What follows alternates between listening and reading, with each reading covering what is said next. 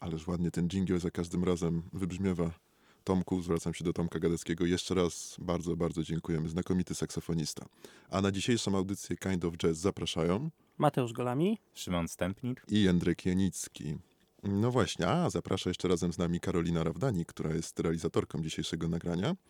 I jak już przy Karolinie jesteśmy, to przed wejściem powiedziała nam, że zdecydowanie za dużo gadamy, więc może panowie, co myślicie o tym, że aby zacząć dzisiaj trochę inaczej, zacząć od utworu, a później zdradzimy naszym słuchaczom, co to było, chociaż pewnie dość szybko się domyślam. Także grajmy.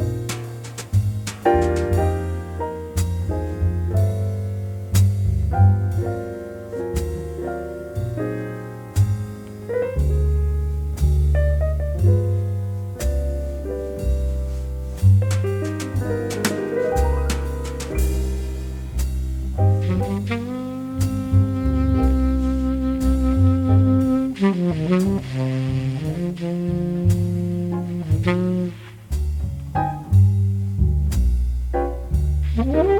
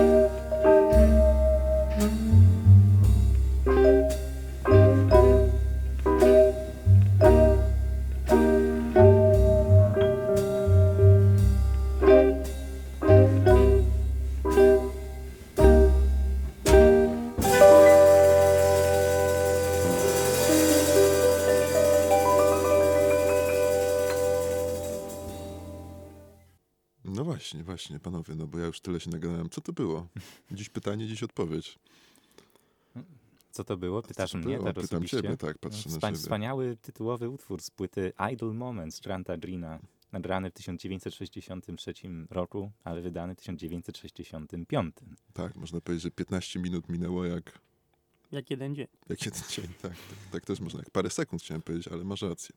No właśnie, Szymon dobrze mówi, płyta Idle Moment, Moments, gitarzysta Grant Green, bardzo mocno związany z E C M-em. Tutaj nie będziemy całej jego kariery przypominać, bo to by nam... Z E C M, A C M. Przepraszam, z Blue Note'em Blue oczywiście. Note, tak, tak, tak, tak, tak, tak. Dzięki, Mateusz.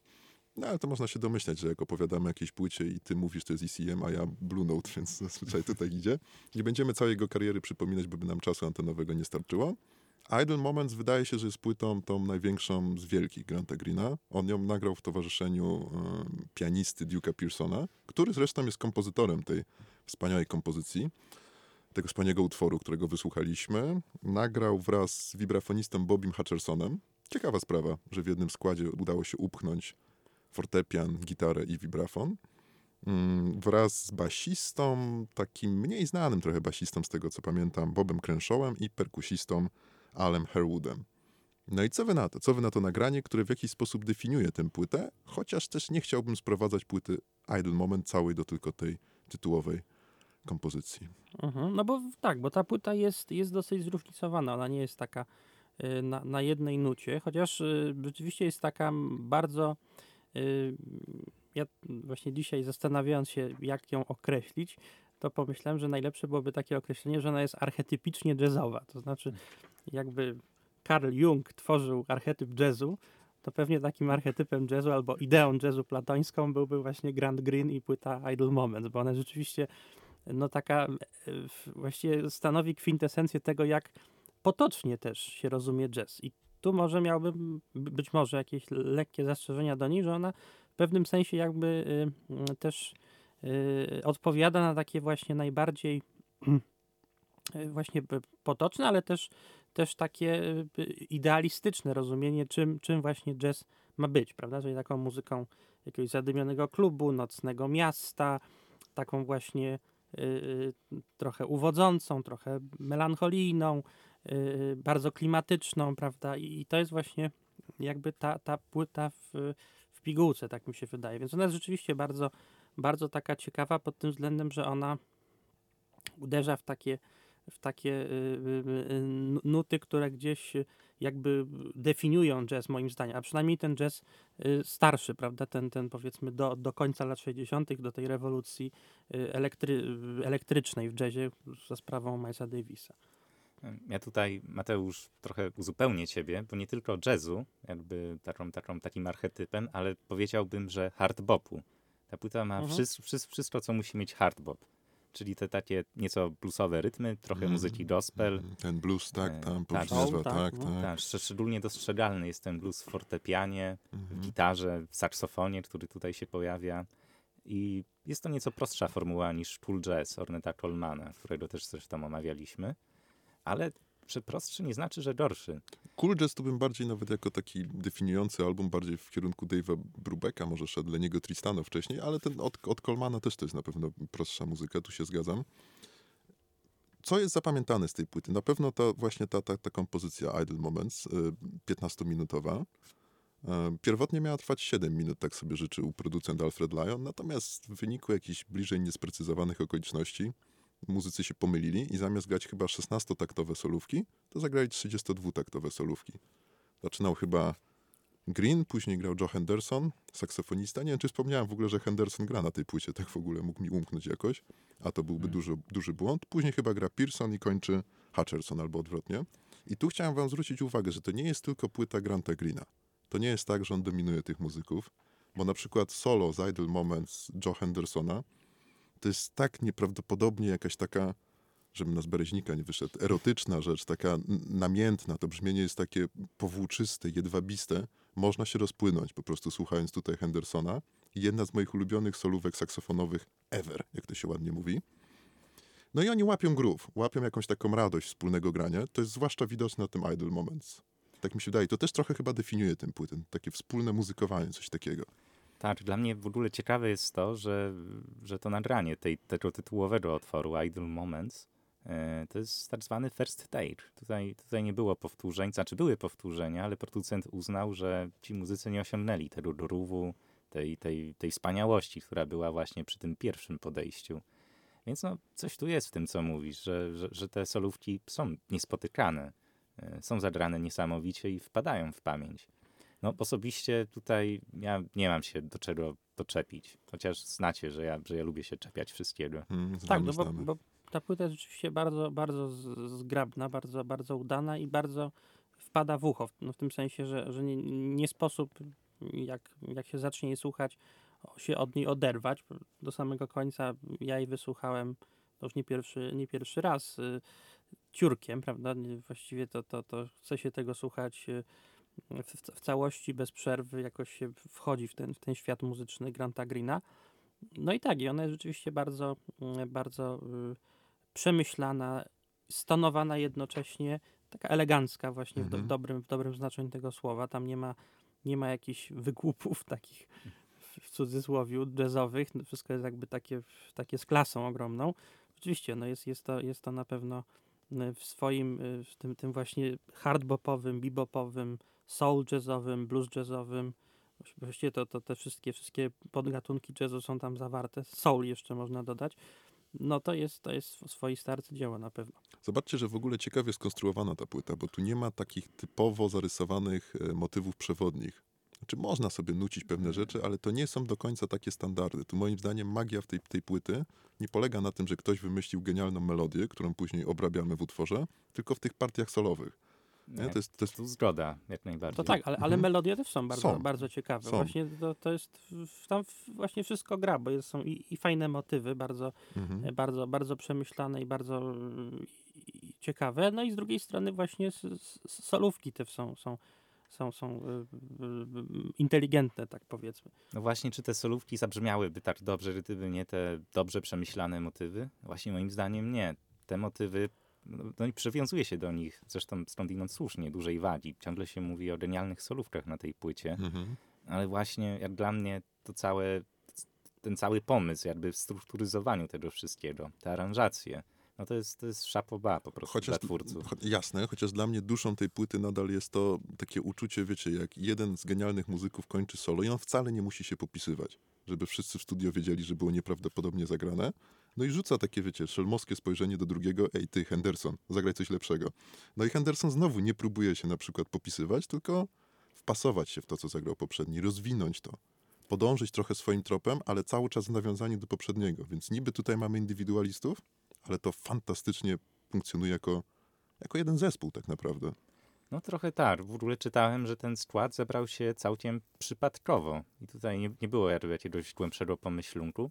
No i być może to trochę dlatego, że ci muzycy się trochę nie znali, próbowali mm, wybrzmieć, nie próbowali jakby dominować jeden nad drugim.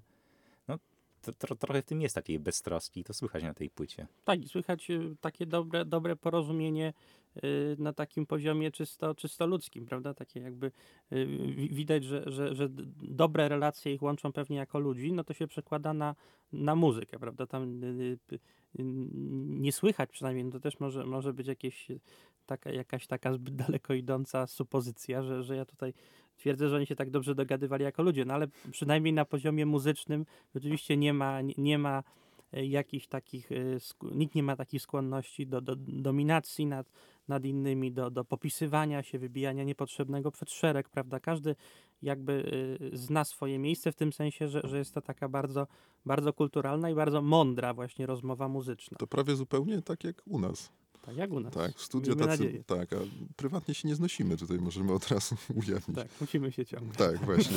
Tylko tutaj taki mit wytwarzamy. Kolejny żart, Jędrzeju. Kolejny nieudany, chciałeś powiedzieć, ale dziękuję, albo że się udany. Powstrzymałeś. Natomiast, e... tak, tak, tak. Nie, bo, bo, bo jeszcze spotkałem się z taką jedną opinią, z którą się nie zgadzam, ale myślę, że, że warto tutaj o niej powiedzieć. E... Bo mówi się, że Pearson jako jedyny tutaj nie popisał się w żaden sposób solówką na tej płycie. Skądinąd jest to prawda, bo w porównaniu do tych solówek na wibrafonie, na saksofonie, no no, rzeczywiście nie pokazał tutaj nic wybitnego, ale z drugiej strony ten akompaniament, który robił na, na każdym utworze, szczególnie w Jean de Fleur, albo, albo w tym klasyku Django od Modern Jazz Quartet, to jest solidna sekcja rytmiczna, bez, bez żadnych, prawda, popisów, bez przełamań. Idealnie robił tło pod innych muzyków. I no, no i napisał Idle Moments. To jest no, niebywały to, wkład. No, no wiesz, no ale to Idle Moments, no solówkami żyje mimo to, wszystko. Prawda, no. prawda, prawda. Ja bym, ja bym jeszcze jedną rzecz powiedział o tej płycie, że, że pomimo tego tytułu Idle Moments, czyli właśnie idealne momenty, Jak, jak słucham tej muzyki, to dla mnie tam jest trochę za dużo takiej melancholii, nostalgii na to, żeby w, w taki sposób muzycznie opisywać, nie wiem, jakieś takie mo- momenty, które, które można by rozumieć jako idealne. No chyba, że, że, że jakaś melancholia według Granta Greena jest wpisana w idealne Wiesz momenty co? życia. Wydaje mi się, że też ten przymiotnik idle można tłumaczyć jako Różnie. bardziej taki mhm. leniwy i wtedy mhm, rzeczywiście mhm. jest no coś tak. takiego. Tak, tak, to ona by była taka leniwa, chociaż tu jeszcze jedna rzecz, o której Chciałem, żebyśmy zauważyli, którą chciałem, żebyśmy zauważyli. Zwróćcie uwagę, on ma brzmienie Grant Green na tych, na tych czterech utworach, które pierwotnie znalazły się na płycie. Praktycznie zawsze takie samo. Ciekawie skonstruowany. Mi się wydaje, że on w ogóle, tu Szymon jest, jest ekspertem od tych rzeczy, mi się wydaje, że on w ogóle nie gra, nie gra basami, nie gra w ogóle górą, tylko wszystko środkiem robi. Całe to brzmienie. Takie mam wrażenie. I wbrew pozorom, jak na muzykę jazzową, dość mocno akcentuje i mocno atakuje struny. Tak, tak, tak mi się zdawało, tak to słyszałem. No, ja tutaj akurat nie wypowiem się, bo akurat na to uwagi nie zwróciłem. I zwrócił, ale zwróć, na pewno zwróciłeś uwagę na to, że choć brzmienie ma takie samo, to on gra różnie. On czasami jest taki zupełnie rzeczywiście idle, leniwy. Czasami trochę ostrzej swinguje, czasami trochę mocniej atakuje te dźwięki. To nie jest tak, że on cały czas gra to samo na tych czterech kompozycjach, chociaż one razem tworzą jakąś całość.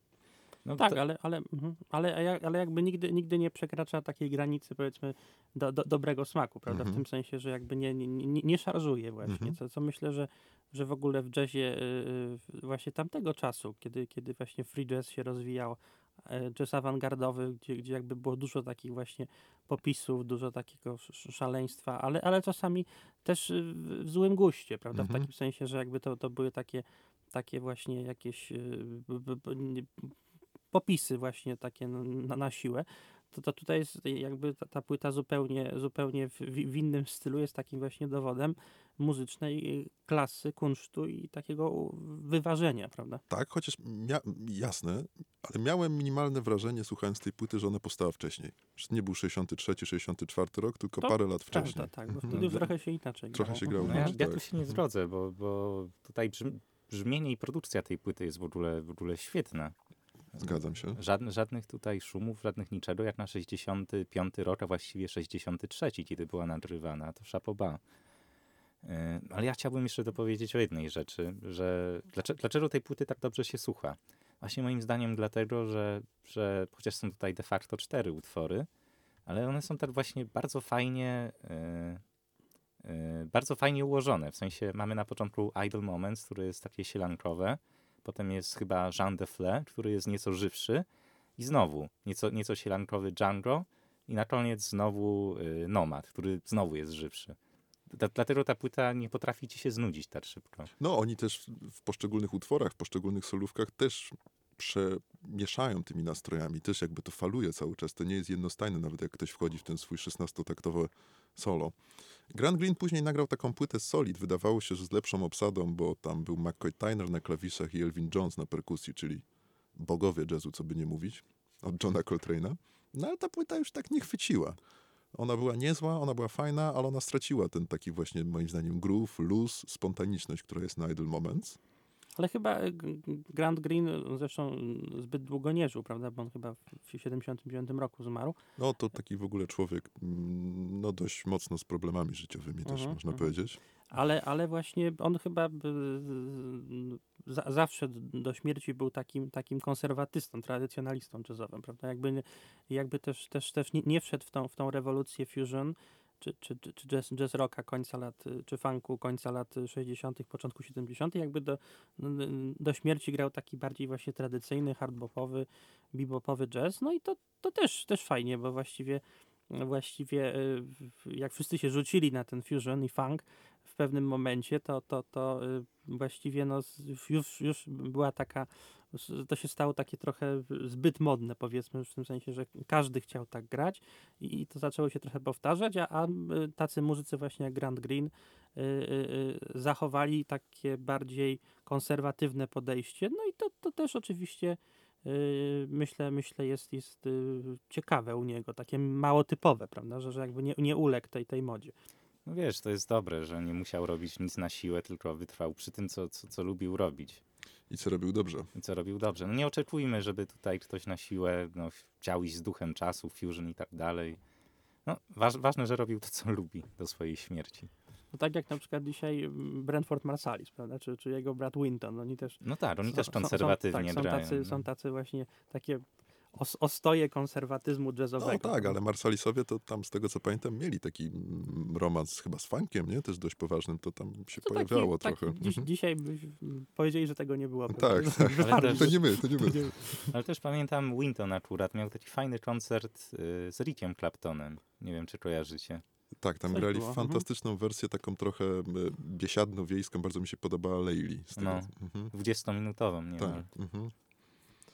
No właśnie, panowie, czy jeszcze coś o tym Grancie Greenie, czy zaprezentujemy naszym słuchaczom mm, drugi utwór z tej płyty, który chcielibyśmy zagrać? No, zaprezentujmy, tylko zapewne i na tym utworze będzie vibrafon, bo mam wrażenie, że trochę nie zabrzmiały zachwyty nad vibrafonem w tym, co mówimy. Mm-hmm. A vibrafon oczywiście, jak zwykle tutaj ten instrument, ostatnio o nim rozmawiamy, genialnie. Tutaj brzmi genialne solówki. Myślałem, że genialnie rozmawiamy, ale dobrze, że vibrafon brzmi jednak. Mhm. Nasza rozmowa daleko od genialności to zapewne. Prawda. To prawda. To jest ciekawe w ogóle, bo o vibrafonie mówił Eric Dolphy, też wybitny jazzman, o tym, że on woli grać z vibrafonem niż z, z vibrafonistą niż z pianistą. Wiecie, bo ten vibrafon ponoć dawał jakąś taką większą przestrzeń do zaaranżowania, że to ten fortepian, dźwięki fortepianu są takie konkretne, a tego vibrafonu jakoś tak wychodzą w powietrze i kreują coś więcej niż tylko to, co jest w tych dźwiękach.